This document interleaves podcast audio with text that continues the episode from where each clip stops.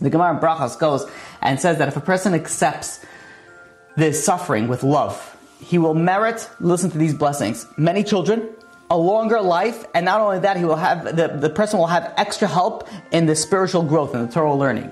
The Gemara in Taanis, page 8a, goes and says that if a person is happy with what Hashem does to him, it's so powerful that it brings salvation to the entire world. Not just to one person. The power of being grateful for whatever happens to you has the power to bring salvation to the entire world.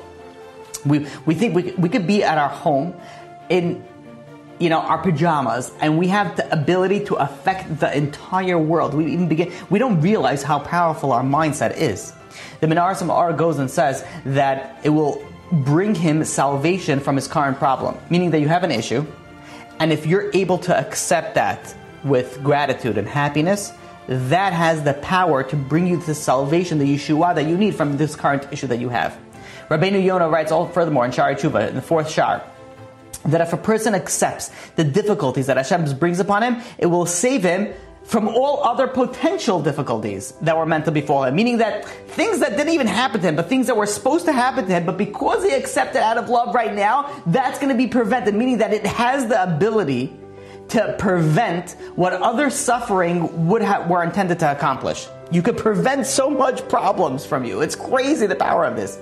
The Tana Devei Zuta goes and says that if a person not only accepts the what they're going through, but he thanks and praises Hashem, again going from the angle of gratitude, when a person thanks and praises Hashem from this, he will go and have his parnasa, his, his livelihood doubled. We all love this one, right? Everybody, when it comes to one of the most listened to classes are things of segulot for parnasa, segulot for the, these are the things that we're looking for. When a person says a ton of if you, someone goes and accepts with happiness and with praises Hashem and thanks Hashem for everything that Hashem does for him, that doubles your your your your livelihood.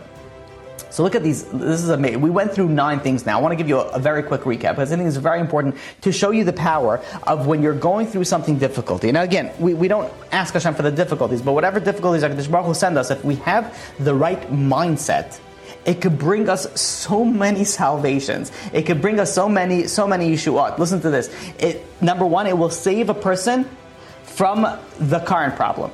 Number two, it will protect him from the from, from future problems or other problems. Number three, it's going to cleanse him or her from their sins. Number four, bring blessing to themselves and to their family. It will bring them up. Five is a longer life. Six, it will help them with their Torah learning. Seven, it will bring salvation to the entire world. Eight, it will receive credit for fulfilling two positive commandments. And nine, the parnasa will be double.